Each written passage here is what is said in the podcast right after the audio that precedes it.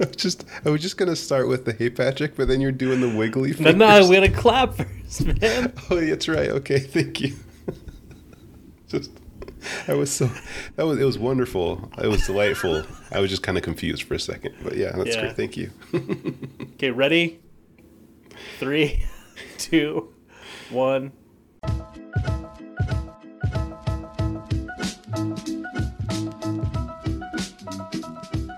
Welcome to Design Much with Andy and Patrick.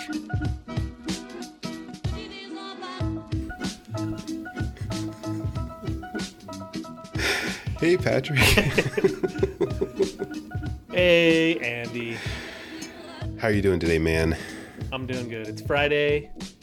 Uh, not, I don't know what, what that means because Saturday just means I gotta work in my house. So No, you're not supposed to tell the listeners what day it is. We, we record this this podcast out of out of place and time, Patrick. It's just a, a nebulous thing when when we create this content. It's it's everlasting, Patrick. It's not. I know. I was just, well, I was just, I was really trying to throw the people off because it's really Monday at two in the morning. So I was just trying to like throw them off. It's not really Friday. That's why I don't sound very excited and tired because it's Monday at two in the morning. We're we're gonna try our best to sound uh, like it's Friday.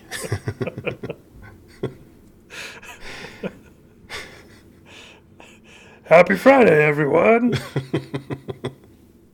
Do you like dots? You know dots candy? I'll show them to you. See these dots? Do you like these? yes. Little gumdroppy things? Uh, I, I I enjoy those. So they're difficult because they are so hard to eat and they get stuck in your teeth for so long. Uh, other than that, though, I actually really like their taste. Uh, and I'm a, I'm a gummy sort of fella. Like I like that sort of stuff. Yeah, that side, that sort of fella. candy. I'm a gummy fella. Um, so I do like dots, but I usually regret it after I have my first one Yeah. because it takes like 30 minutes to get out of your teeth after you eat just one. It takes a while, yeah, but you the strategy is you, when you eat the first one, it gets stuck in your teeth, then you put in the next one, and the next one will pull the other one out of your teeth. yeah. But then they get then both of them get stuck in your teeth, so then you need a third one to pull the first two out of your teeth. That's true. There's there's strawberry, which is the pink. There's cherry, the the more red. Lemon, um, orange. That's explanatory. And then there's green, which is lime. Which one do you prefer the most out of the dots? Oh man. Um Do you have a preference? no, not at all. I, I don't have a problem with any of those any of those flavors. And I, I almost find Patrick that typically with a lot of candies that have lots of different like flavors inside, you know, those fruity type candies, Mm-hmm. a lot of them kind of end up tasting similar. I, and I don't eat them separately. You know, you kind of eat a little bit of a handful. So Yeah, you kind of put them together, right? Yeah, it's like a it's a fruit salad that you're really eating. you know, it's a, it's a medley. so I think I I cannot say I couldn't tell you what my favorite Skittle was. Um, couldn't tell you my favorite Mike and Ike was. Uh, just because I always eat them in groups. I, li- I like that perspective. I was gonna go. I was gonna go more negative, and I was gonna talk bad about the lime and how I don't like it and all that stuff. But I, I think you, your perspective is much more of a progressive perspective on the world of candy. Good. You're all inclusive, Yes. so I like that. That's, so yeah, I think I'm gonna true. I'm gonna open my mind. I'm gonna open my mind up a little bit. You've changed. You've changed me, Andy. I'm gonna open my mind and I'm gonna start giving the greens a chance. You should. You really should. And I'm gonna I'm gonna eat them together and see what that tastes like. Yeah, I think that's a good call. It's it's the way I live my life, and it hasn't done me wrong yet. um, but yeah, that's, that's a good way to go. However, I kind of understand where you're coming with with with dots because they're so hard to eat. And again, like we we talked about this in the beginning, like if you eat one, you have to eat another one to get it, Mm-hmm. you know, pulled out of your teeth. So. With dots, you kind of do have to eat them one at a time. yeah, you can't eat like four of them at the same time. yeah, Should we try it? let's do it. Let's let's watch Patrick choke. Whoa, jeez, I just spilled. I spilled like six of them. Well, I spilled a bunch of them. Okay, I got. I, I took all the greens out already because I think they're disgusting. So we even put those in. But I need. Oh, I need. I need a yellow. Hold on. Wait, hold on. You took the greens out? I Like, took the greens out. can you explain that process to me? You open the box and dump them all out on a napkin and take all the greens out and then put them in a baggie and give this give it to somebody else who likes greens. Okay, so I got I've got I've got a, a pink, an orange, a red, and a and a yellow. So strawberry. What was the strawberry cherry? I don't know the difference between a strawberry and a cherry. Like even if I ate a strawberry and a cherry, they taste the same to me. I mean, Yeah. different textures, obviously. They're they're just red. They just taste but like yeah, red, they just right? taste like red. it reminds me when uh, uh, somebody asked Bert Kreischer why he eats so much Kool Aid, why he drinks so much Kool Aid. And he says he loves it, and they asked him what flavor he liked the best. And he just said red. okay, I got a pink, I got a red, a yellow, and an orange. Let's see what they taste like. I threw the lime out, so it shouldn't be disgusting. And there I'm he goes. chewing. There he goes, folks. This is this is what it sounds like to to eat. How many was that? Four that you just put in? four Four dots Yeah. at the same time. four dots. It's kind of it's a little bit too much. This is gonna be a great conversation. Um, But so Patrick, there's there's something you didn't finish describing that I, I still am very curious about your process. So you you you described you you you pour them all out on a napkin. You put the green ones in a baggie and you you know gave them to somebody Give you don't away. care that much about. And I then got I got just update. Okay, I've sw- I've chewed and swallowed the dots, and they all Wow. tasted fruity, but they Yeah. all tasted good. Uh, There wasn't a negative part of that. nice. Um, Well, but that's now I good. have them all stuck in my teeth, so Yes. I'm And sorry. on the next phase. Okay. Yeah, that's But yeah, put them, put all the green ones in a baggie and give them to somebody else who likes them. But then you put the other ones back in the box for you to eat? Mm hmm. Yeah, Back in the box. Okay, so you're not like throw them back in the box. you're not putting them on a plate and you're getting a fork and knife and cutting them up into small pieces, right? No, not unless I'm wearing a tuxedo, Okay. Just wanted to I mean which is every Tuesday night. every Tuesday night. Uh, tuxedo Tuesday. That's what we call it around the house. Okay. That makes You sense. might have Taco Tuesday. We have Tuxedo Tuesday. All right. I need a little drink. Okay, I got it all. St- they're all out of my teeth now. well, almost. I think there's just there's still a little bit back there, but Okay. Well, that's that's good. I think I like the medley. That's nice. yeah, I, I, that's good. I, I feel like dots are kind of they're bigger than most of those smaller fruity candies, you know, that you usually typically that you usually eat. So they're bigger and they get stuck in your teeth. So they're they're difficult, right? But Yeah, Skittles. Skittles, you can throw a whole handful in your mouth. Do- uh, Um, exactly. dots, not not a not an entire handful.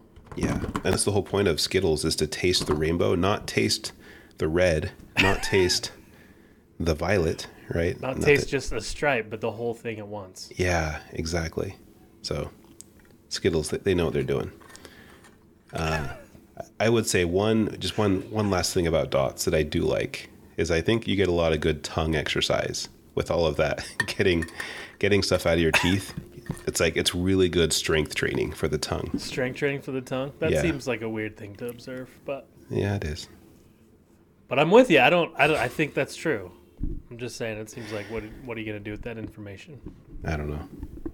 But I, I do feel like after I, I- I finish eating a box of dots, my tongue is very tired from getting stuff, you know, picked out of your teeth. Mm-hmm. It's true. So I'm just trying to pull out all the, the potential good things that can come out That's- of eating candy. Yeah, the silver linings. I, I'm with you. Yeah. Silver line. Sometimes eating candy can not have silver linings, Yeah. A lot of times, honestly. especially if you're diabetic or something. Yeah, Be, be horrible for you. that's true. this is going great. yeah. um. Well, do we have a topic other than dots? Um, I think so. I think we do. Uh, we have a list of topics, and it's we're gonna randomly choose a topic for today to talk about. Uh, and Patrick, it looks like today's topic um, comes from an anonymous listener. Um we will call them Dot. Dot. Dotty. Yeah. Dot or Dotty. Yeah, Dottie. Okay. I like Dottie better. Dottie wants to know how to survive at companies with poor executives. Oh man. This isn't even a design question. I guess I could add to that if you're a designer.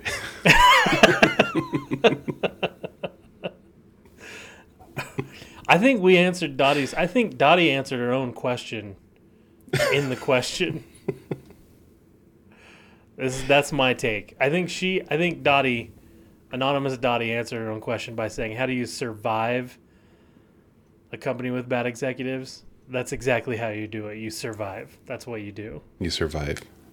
But you don't flourish. You don't grow. You don't uh, learn. I mean, Well, I guess y- you learn. You absolutely learn. I- I think you can also uh, get, I don't know, laid off. you can get, um, you know, executed as an employee, terminated. I guess terminated is the word I'm looking for, not executed. Executed is what they did to employees back in the day, man. Not, Yeah, Even terminate sounds bad. it does. I think you go get a new job. That's what I think you do. I don't think you. I don't. Otherwise, otherwise, yeah, you just survive. You're just. You're just. It's like you're doggy paddling in a river. You know. Mm-hmm. I guess it- you're, just trying to keep your head above water. I don't know if there's any tips for doing that other than just, just, you know, doing the best that you can and and you know understand you're probably not going to make an impact. Yeah. Do you think so, Patrick? So, do you feel like you cannot make an impact to maybe improve the the poor, I guess the poor performance of executives, or or the way those executives might be thinking? I guess it depends on what what the bad part means on Yeah. the executive team. Is it bad decision making? Is it selfishness? Is it greed? Is it what's making it bad? Is it you know is it toxic stuff? I mean, I just freaking read an article the other day about uh, Activision, and I shouldn't read these articles because they just they just make me feel like I want to quit tech and go work at a bowling alley, but. Activision is being sued now for like horrible, horrible sexism. I mean, terrible frat like frat house behavior. um, you know, illegal stuff, horrible stuff. They've had, they've had. Um, the story was about a woman who committed suicide on a company trip, which I'm like, okay, if that's happening at your company, obviously your executive team is trash. Like, there's just no doubt about Wow. it. So I guess it depends on on what level of severity you're talking about. What what what bad means. I think if you're I think if you're if it's a culture, if it's a toxic culture, I don't think there's anything you're gonna do. I just don't. I don't. I just think you gotta you gotta move on because I don't think you can make an impact as an individual contributor or designer or you know even a design manager or design leader. I, there's just not there's not a whole lot you can do um, if if the toxicity is coming from you know the executive team.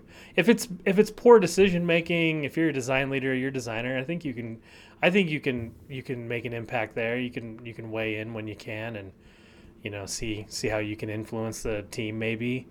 Um, and and maybe there's a chance you can make an impact that way if it's if it's just bad decision making. Um, so i think it, it just depends on what uh, dottie means by bad i think. Yeah, I, I think that's a great point. So, I think what I'm hearing is figuring out what makes these poor executives poor, right? Is Yeah. it is it you know extreme toxicity? Uh, is it poor decision making, as you said? Um, and kind of, I think going from there, it's making a decision whether as to can you actually help those poor executives become less poor with, with your expertise, um, or is this something that's outside of your control, right? Yeah.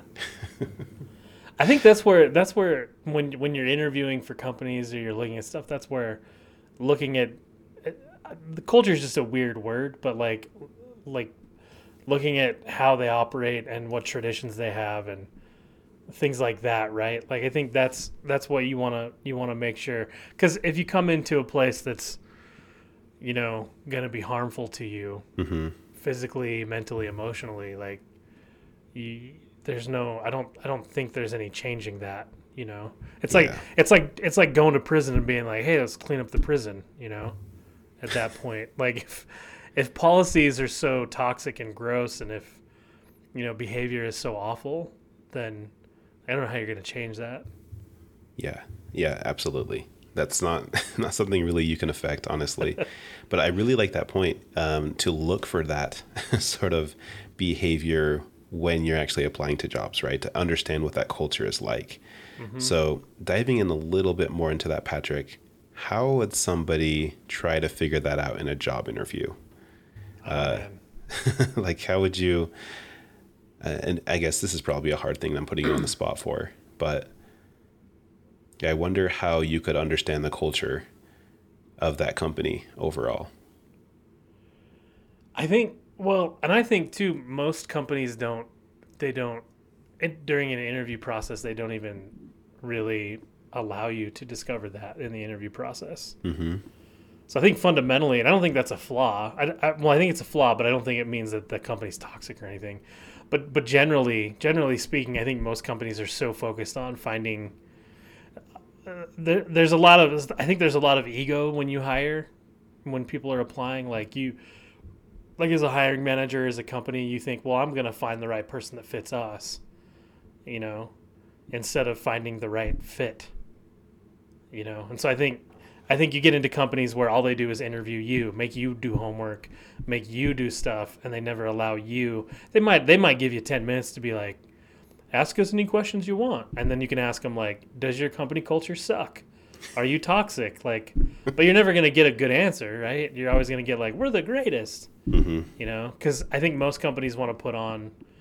They, they kind of want to put on. They, they kind of have an attitude that you're you want to come work for us because we're cool or whatever you know they don't want to expose their flaws or anything i think the i think you know some companies we we tried to be better like like with this at canopy we tried to do some little shadowing and we tried to you know do some different things so that the people that we were interviewing could see a little bit more of how we operate but even that it's so limited. It's just such a limited exposure. Um, i think the best way to do it honestly is is talk to people that you know that work there. If if you know people that work there um, you know check check the company's references. Hmm you know get on glassdoor reviews. Same same way you review like an amazon product right? Like if you get if you're looking to buy a bicycle on amazon right you go down to the reviews and and you don't look at the like let's take the example i think it works better for hotels than amazon products because there's weird stuff there. But if you if you're trying to book a hotel you go to the reviews you go down to the reviews and you you sort of count how many one star reviews they have right? Yeah. like you're like okay they have 17 well that seems a little high they have 17 one stars so maybe I, maybe we won't go to this hotel.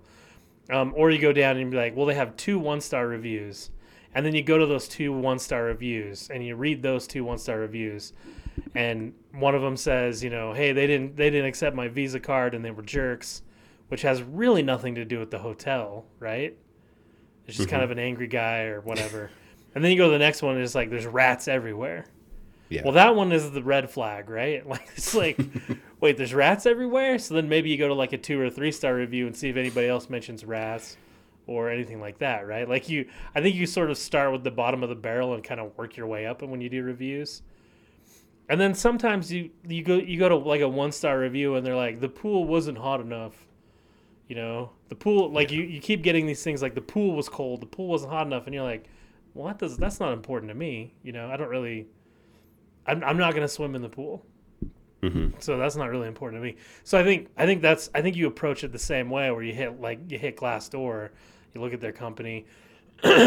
And just like a hotel just like amazon there are people on there promoting the product in the reviews. So don't go to the five stars right? Go to the low ones. Go to the one stars first and look at those one stars see what people are saying. If, if they're down in those one stars saying the executive team doesn't know how, what they're doing they don't they you know they, they make poor decisions. The next one says the executive team and leadership makes poor decisions. Like you can start to get a feel of like yeah maybe the company's successful despite the poor decision making which you can make a better decision on what their culture's like hmm you know or you go down there and say like you know because everybody in the five stars gonna be like culture. It's all that fake culture stuff. Like they they have snacks in the office and they let us work from, from home and blah blah blah blah blah. It's all that fake stuff. But then you get down in the the the ones and the twos, and that's when I think you'll see some toxicity. You know, Yeah.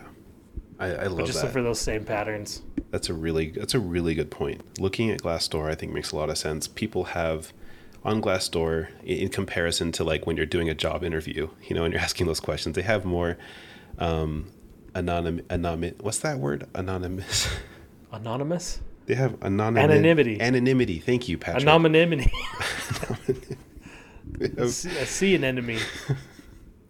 It's two o'clock in the morning. On Glassdoor, uh, individuals have more anonymity.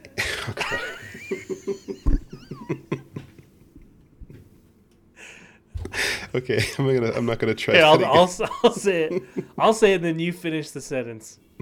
On Glassdoor, individuals have more anonymity too. Thank you. Uh, I'm I'm great at this. They have they have more of that to be able to really speak the truth, right? Really tell the the world what they're experiencing and feeling without fear of retribution, right? Uh, so I think you should absolutely do that. Look on Glassdoor, see what people are talking about, see what people like about the company to see if that aligns with what you're looking for. Also, see what people do not like about the company, uh, what they don't like about their managers, um, what they didn't like about the hiring, uh, the interview process, all that sort of stuff is important to know. Uh, I think there are some potential ways to get a little bit of of culture out of when you are in an interview as well.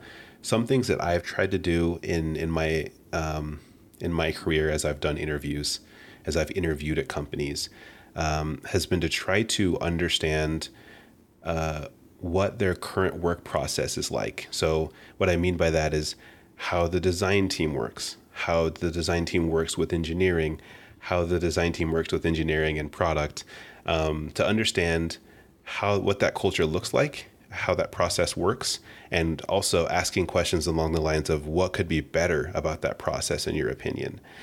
So that way you can a little bit understand like work culture, like um, you know where where are some potential areas where you, um, based on your experience, could bring more value. So you could speak to you know how you could bring value to that. So that's kind of like the main thing of what I'm trying to do in a, in a job interview. But it also helps you understand um, how a company typically likes to work. If if engineering is always fighting with design or pointing fingers at product, um, the culture might not be as uh, collaborative as you want it to be. It might be a little bit more fighting, uh, and so it might not. They might not be able to talk too much about like you know in-depth toxicity, or they they might not mention that there's lots of sexism or something like that going on in the company at that point. But you can get an idea, at least from the job interview that you're in, uh, in terms of how the company likes to work or, or currently works to get you know their their stuff out to get their the job done right so i think i think those are some points that the individuals could potentially use to suss out uh, how a company would fit um, their needs. Uh, so i think that's that's that's something i wanted to go down. There's something else that you mentioned patrick that i thought was interesting. And um, you had mentioned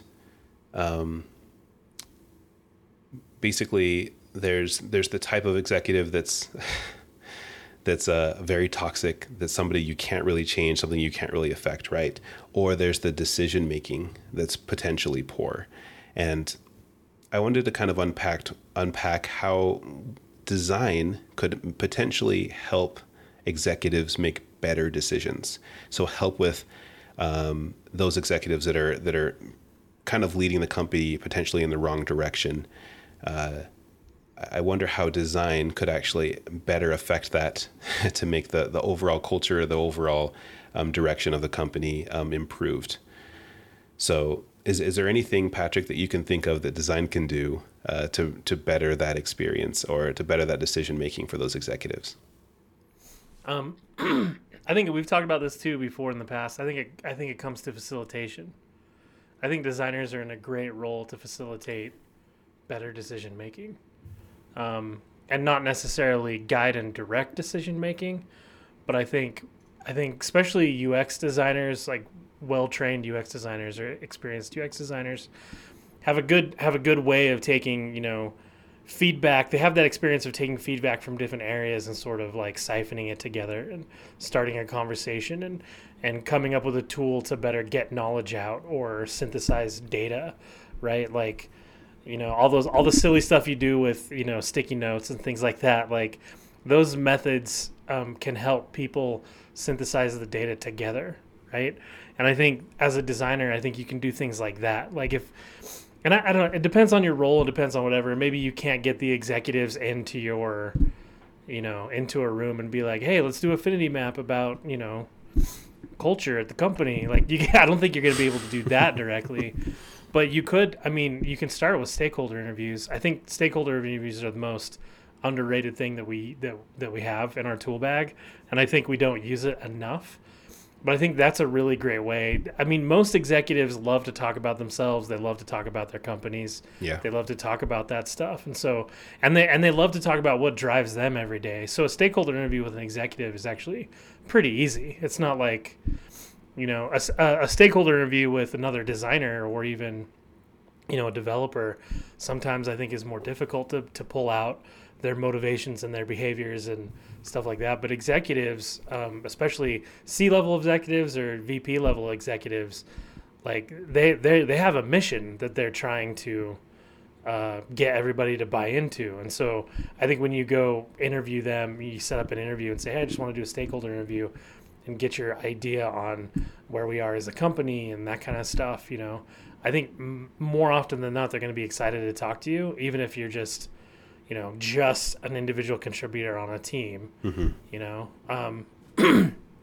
because I think they just really want to make sure everybody's on that mission and on that path. And so I think you can get in that way, and you can you can do some stakeholder interviews, and then just get a better understanding of where they're coming from.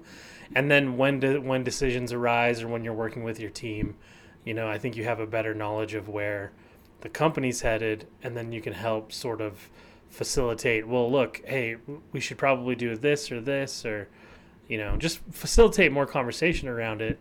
Um, you know, with that understanding. But I also think in those stakeholder interviews, um, you can make an impact, right? I think most uh, CEOs, unless you're like a large, I, I've never really worked for a like a mega company before, so I don't really know how that would work. But um, you know, most SaaS companies, even even companies that have you know a thousand employees, five hundred to a thousand, the CEOs and the executives are usually um, you know able to chat with you. And so i think i think sitting down with them and talking to them about and even even bringing up you know after you talk to them about your stuff you can bring up some of the stuff that you that you're dealing with in your department i think is something that um, is important is an important data point for them to have and for them to know.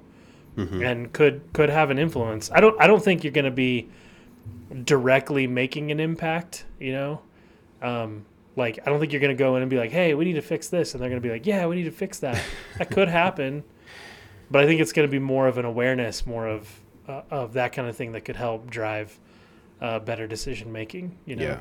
i think also you can do that as an individual contributor with your leadership because your leadership um, you know meets with the executive team regularly generally speaking somehow right? And i think if you're if you're bringing up stuff with them and being honest with them um, you know i think those things will arise too inside of those executive meetings as well so you know and using design methods and using different things you know interviewing skills things like that with your with your own managers your own bosses and trying to you know you know trying to trying to make sure they understand your behaviors and you understand their behaviors i think goes a long way That's if great. if if it's what you're talking about where it's like hey i feel like we're not on the right we're not in the right direction i feel like you know our executive team isn't making the right decisions or you know that kind of thing if it's toxicity or if it's you know greed or something else I don't, i'm not sure design's gonna necessarily impact that that Yeah. much but Yeah, yeah, that's great. I would I would definitely agree with that for sure. Um, yeah, and as you're talking about um, helping the decision process uh, for those executives and for your bosses or managers, right? I think yeah, we have a lot of tools as designers to be able to potentially help with that. And again, it's may not be a direct impact, but I think you can look for opportunities to as you said, do those stakeholder interviews, and then you go off as a designer and you have the tools to be able to to do some research, and that's so important because you could show them the things that they're right about. Uh, you could show them the things that they're wrong about you know? And i think yeah that's true. you can take that uh, that information that you learn you know doing that user research you know not just throwing spaghetti at the wall but doing user research uh, you can really um, help potentially help that decision making process. And if you're if you're designing in the open if you're showing your work um, saying okay here's here's here's what our objective was you know here's what came from the top. Um, our, our executives said we were, we're going down this path and so we went down this path and here are some of the assumptions we had at the beginning and you could list some of those assumptions to those executives. And um, you can then talk about okay this this assumption was proved correct based on this usability test um, all, all, the all these usability test results. Um, and this assumption was proved incorrect. We we can't go that way. Our users totally don't agree with this or this doesn't fit um, with a business model in some way. You know, you could you could basically be able to show some of that information um, in any sort of forum that is appropriate for it, right? Don't just go barge in and or you know stand up on your desk and declare that the executive is wrong or anything. But I think it's um, it's important to show that work that you do as a designer. It, it shows the value you bring, as we've talked about so many times in this podcast, and it also it helps the it helps the company understand the user because that's who you represent, and. Mm-hmm. that that is what your tool set is as a designer. That's uh, essentially your job to bring that user perspective and um, help those executives understand that user perspective.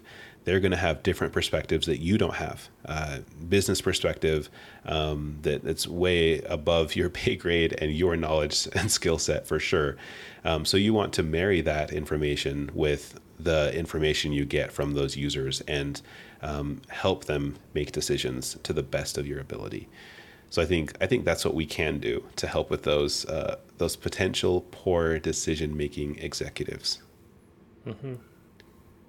Well, just just doing what you said is gonna at least bare minimum start the start a conversation, mm-hmm. which might not lead to much, but it could lead to something, right? Like it, it could lead to something. It's it kind of reminded me of when I was working at another company and there was I mean it's it's like five 500 600 person company um, so decent sized company and we would hang we would hang design concepts we just print them out and hang them on the wall. Mm-hmm. and it was an open office kind of environment. And uh, one morning our ceo walked past our wall where all that stuff was hung up. And we always encourage people to write stuff down on those things right? Like you know like we, we because like a developer might walk past and be like that looks weird or you know he'll write something down or they'll X like this out and pick this one, you know, kind of like kind of like a long term dot voting system a little yeah. bit, you know, like.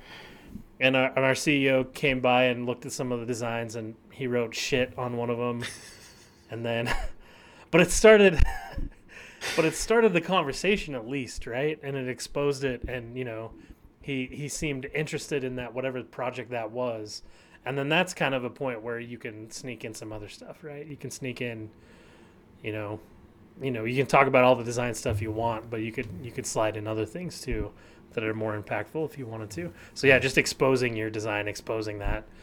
And data you brought up data points and doing research like um, i've worked for executives that have been really good and some of them you know not so good i think we all have those experiences i think in all cases though executives are driven by data because that's the only way they can make a decision because they're not necessarily on the ground, you know. Mm-hmm. So they're looking at data. So bringing data, bringing research, bringing you know factual things to an executive is also something that can can get a lot more influence than just an opinion. You know, just yes. coming up, you know, just approaching them with, "Hey, let's do a design thinking exercise." They're just gonna roll their eyes, right? She's just gonna be like, "Why am I gonna do that? I don't have time to do that." But if you if you came and say, "Hey, look, because because we made this decision, it looks like you know, our adoption rate's lowering and blah, blah, blah, blah. Like if you bring in different research and say, okay, I've talked to users, they don't like this decision we made or mm-hmm. whatever, um, you know, that kind of data is going to be more impactful to them. Yeah. Exactly. And and being able to tie that to to the business, I think is important. We're not just saying like users don't like it, but users don't like it, and so our adoption rate is going down. Um, this many of our clients or our, our customers have dropped in the past, you know, three months, and we've lost this much revenue. I think that really Yeah. speaks a lot to to those decisions and um, helping them make uh, better decisions in the future, and also helping them to understand the importance of backing their decisions with research. I think is really important too. So I think there's a lot of, of good examples, uh, good ways of working that design uh, can offer to executives.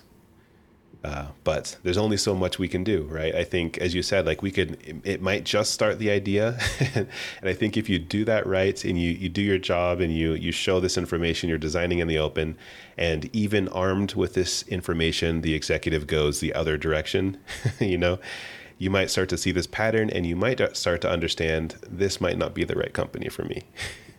Yeah. Going going back to the your question about like trying to understand company culture, trying to understand, you know, if there's toxicity or how the executives act when you're interviewing.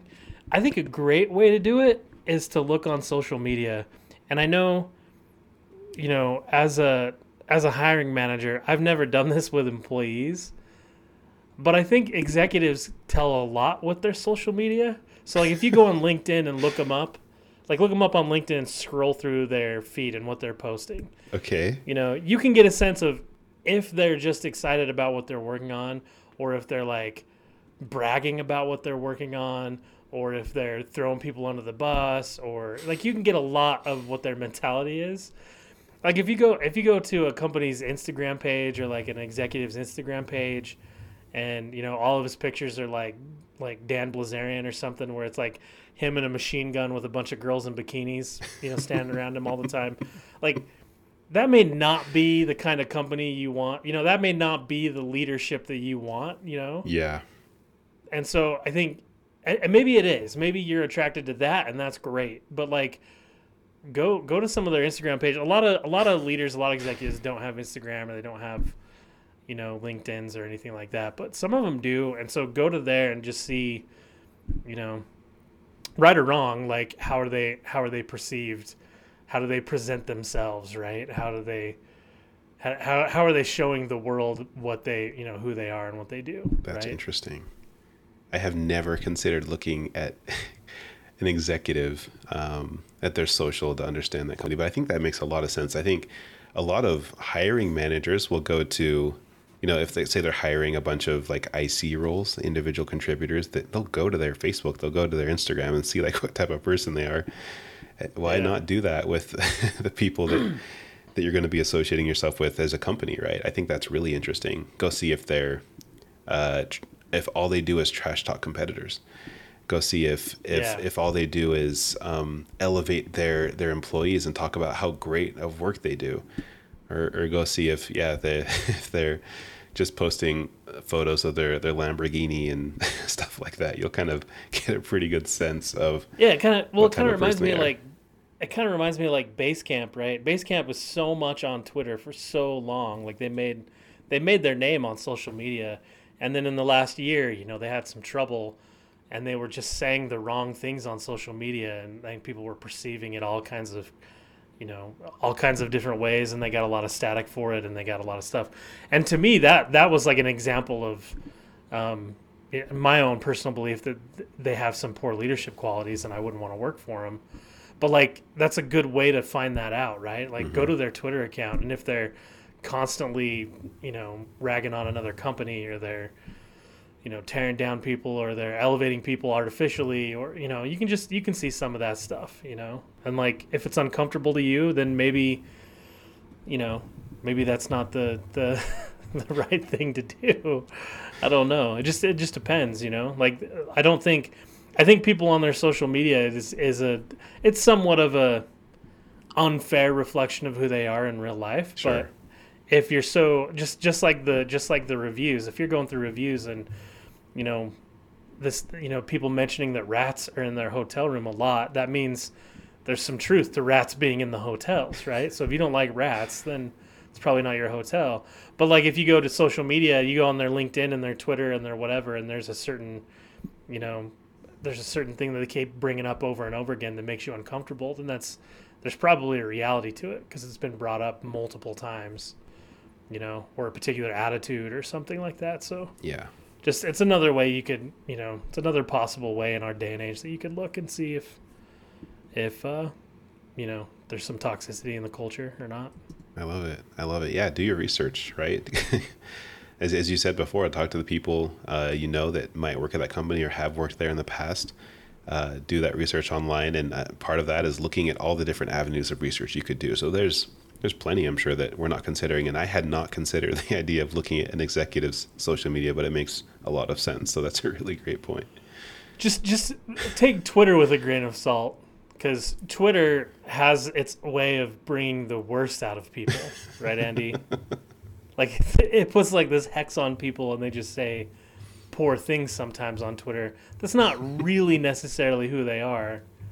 Um, so you got to be careful with the Twitter, but I think everywhere else, LinkedIn's great because that's where they're trying to put on their professional hat, right? Yeah, um, and they're trying to look they're trying to look their best and so it's like if you get on there and they're saying some wild and crazy stuff that you don't agree with or that seem toxic or bad like then you know you're you're pretty safe there I, love your, your sentiment about Twitter, Patrick. Just just just an aside, I think it's pretty interesting. I wonder why it is that it brings out the worst in people. Is it just like Twitter's UI? Like you, you go into like do a new post, and you just like start typing the wrong thing just because of like I, I just don't know what, what would make an individual act know. that way differently on Twitter versus somewhere else. well and facebook is much more of a cesspool on purpose right they facebook's algorithms are bringing they're br- they're bringing the hate out of people that they want they want people to express their hate. But like uh twitter i don't know what it is man. Just i don't know if it's i don't know if they just need to lock it down during hours of the day you know? Like nobody can post between 10 p.m and 8 a.m in the morning right? I don't know. Because maybe when you get up too late you're just like throwing random stuff on there or whatever. I don't yeah. know. yeah maybe maybe there's a question they could ask uh, their users right before they make a post like have you um, consumed this much alcohol in the past you know in the past two hours or have you had coffee yet this morning um, ask questions like that to make sure maybe they're in the right frame of mind before they start posting something Yeah. toxic Are you again. laughing while posting this? Or are you like more like cackling? you know, like what's the attitude of you posting this? yeah They they I did hear, and I don't know if this is true, but they're experimenting with a dislike button, which I oh, think would Oh, great. would just implode Twitter.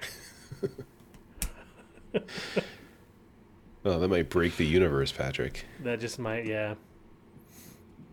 Just like in Tenet, you know, just might blow up every everything. yeah that's that's how we go dislike button on twitter dislike button on Twitter. Excellent. That'll make people feel real good about themselves. Yeah. We, we can't put an edit an edit option on Twitter, but we can put a dislike. I think I think the problem is just edit is too hard. I just don't think the Twitter engineers can handle that. That's got to be it, right? Probably not. I mean, let's face it. Twitter, Twitter has been exactly the same since it- since uh, I don't know 2007. Almost. Like, I, it I really remember hasn't changed. they they one they did like one thing. They like extended the amount of stuff you could put on a Twitter on a tweet, right? Like Yeah. it used to be like uh, I don't remember how many characters, but really small amount of characters, and they extended that to a certain amount. That was like one Yeah. thing they did to change it. I remember when they started doing like the the threaded, like the kind of more like the threaded. They've always had problem with a discussion on a tweet, right? Oh, yeah. Like commenting on a tweet, but they've never nobody's been able to solve it. They do all these weird things to solve it, but like I don't know.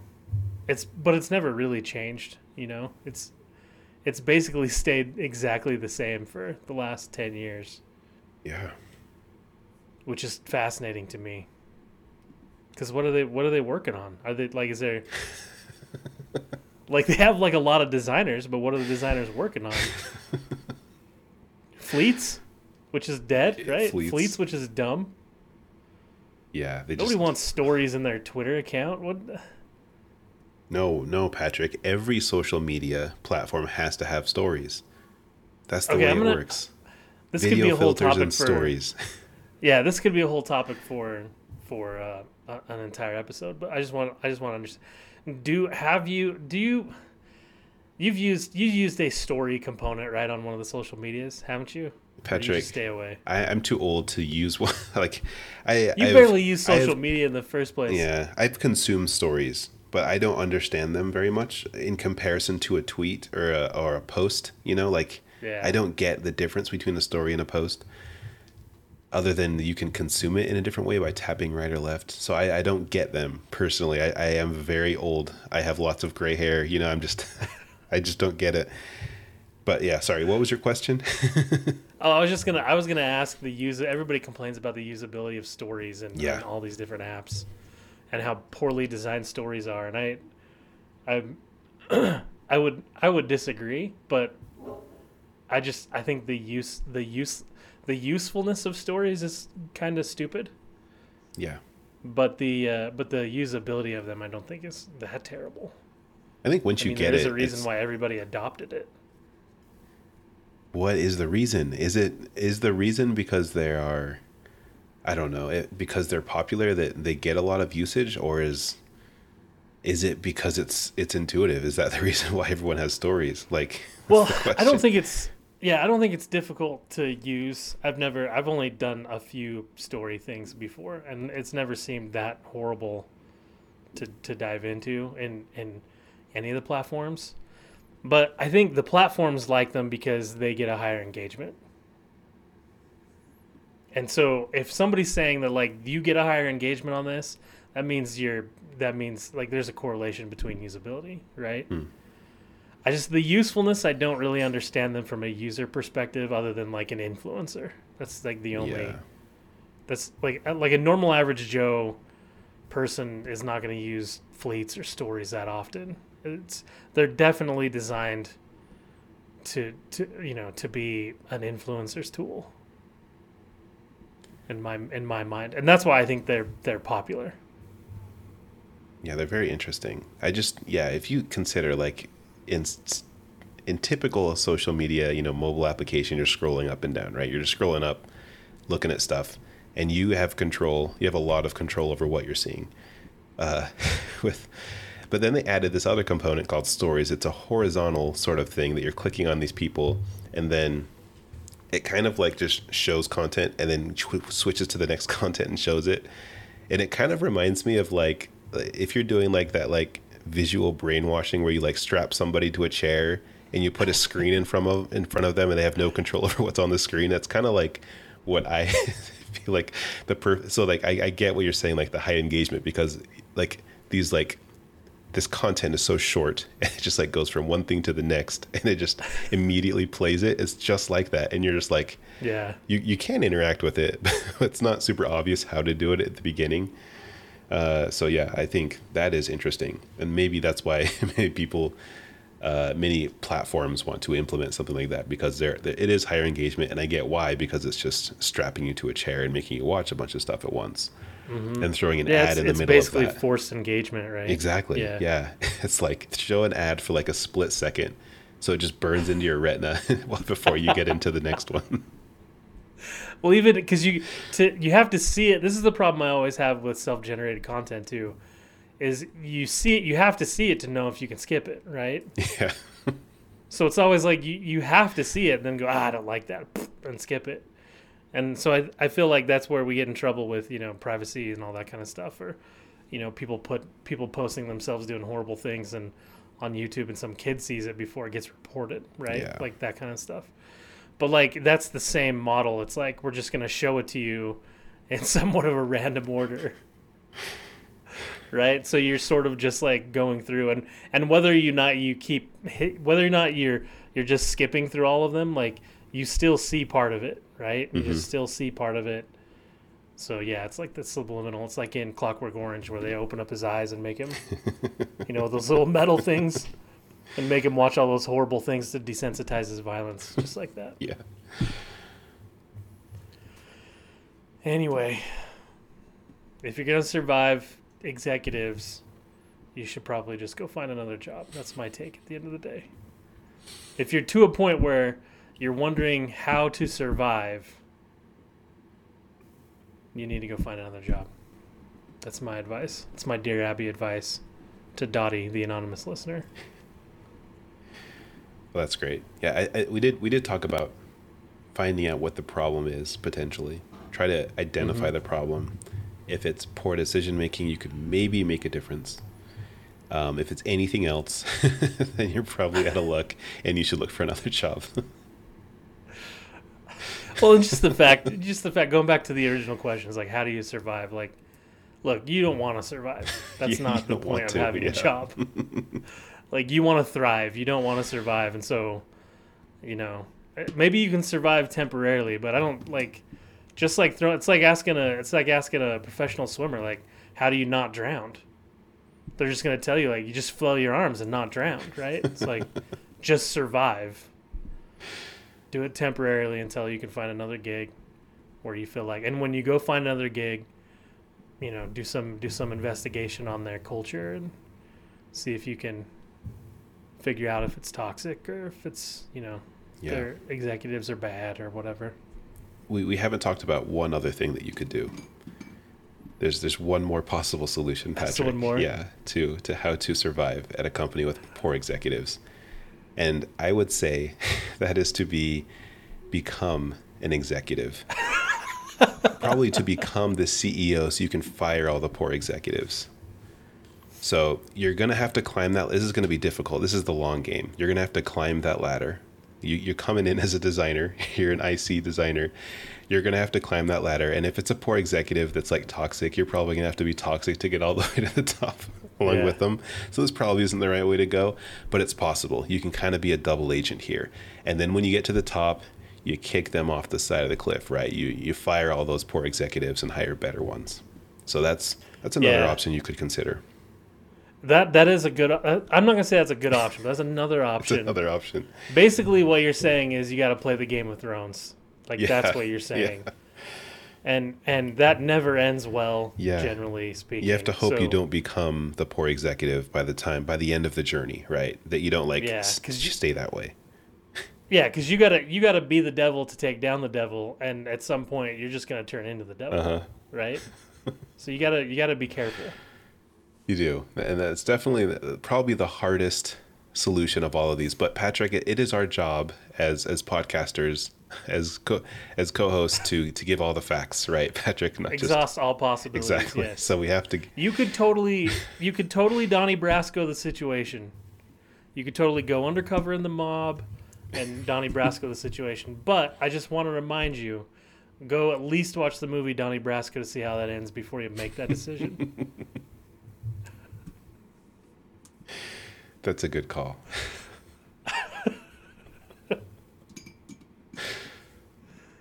I assume that didn't end Anyway, I well, hope- so I haven't seen that one, yeah, it Patrick. doesn't it doesn't end really well. Okay. most undercover type investigations don't end, you know, real peachy. Yeah, there's there's always those scenes when they really want you to show if you are who they who they think you are, right? They want you to mm-hmm. show your true colors, where they like want you to kill some other guy, right? Show that you're not some cop, or you don't have a wire, you know. So you might run into the same sort of scenario with the other toxic executives too, as you're climbing that ladder. Mhm. So You're, you're gonna you're either gonna ha- you either conform too much into the world yeah, and start to understand it too much, or you wind up losing the people you love in return for the the goodness you could make, right? Like. Just like an undercover cop, even though if an undercover cop goes into the mob for you know five long years, and becomes a mobster to get all the information and actually doesn't you know and comes out there with a good you know a good like they at the end they like arrest everyone and stuff like that they come out not knowing who their family is not seeing their kids grow up Mhm. not you know all of that stuff. They've missed so much to do this one thing. And so it's it never ends well right? It just never ends well. Yeah, yeah. And you, so You've missed so much. You've changed, and you've probably done a lot of bad things in the process, right? You've yeah you could have hurt a lot contributed to that toxicity, so you really got to be careful. But If if if you can So pull that off, That's a bad. without hurting Yeah. anybody. Um, more power to you. That'd be great. That'd be a great story. We'll have you come on the pod. we'll interview you about how you were able to um, stage a coup and kind of um, take over leadership. I think that'd be a pretty interesting story. Yeah. Yep. Be fascinating. Okay, Andy. I think that's it. Yeah, that's those are all the possibilities. Um, I think we've answered that question pretty well. We've done it. Okay. There you go, Dottie. Have fun. surviving the toxic environment you're in. Yes. And I hope that you either you know, can can make an impact or you can move on and find a place where you can thrive, not just survive. I hope so too. God bless you.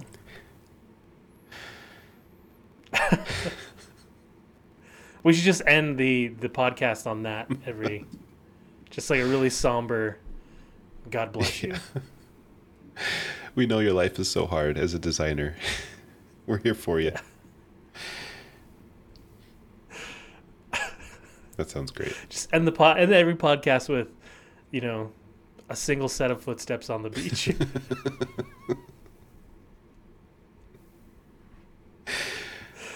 So we're, that's what we're here for, Andy. We're here to we're here to hold you in times of need. yes, absolutely. Those are our footsteps. And then the our our end credit music kicks in. That's like completely out of that tone. Just Yeah. That's a great way to go. Good way. Good way. Okay. Well, see you, Andy. All right, Patrick. Talk to you later. Thanks for listening to the pod. Real quick before you take off, we need your topics. Shoot an email to topics at designmuch.org or go to designmuch.org slash contact and fill out the form. If you enjoyed this episode and want to support us, go ahead and share the pod with some friends, coworkers, your weird aunt, that guy who takes your money every morning at the McDonald's, your hamster, really just whoever you want to. Lastly, go grab a Design Much t-shirt at designmuch.threadless.com and wear it freaking proudly. That's it, guys. Now have a good week, design nerds.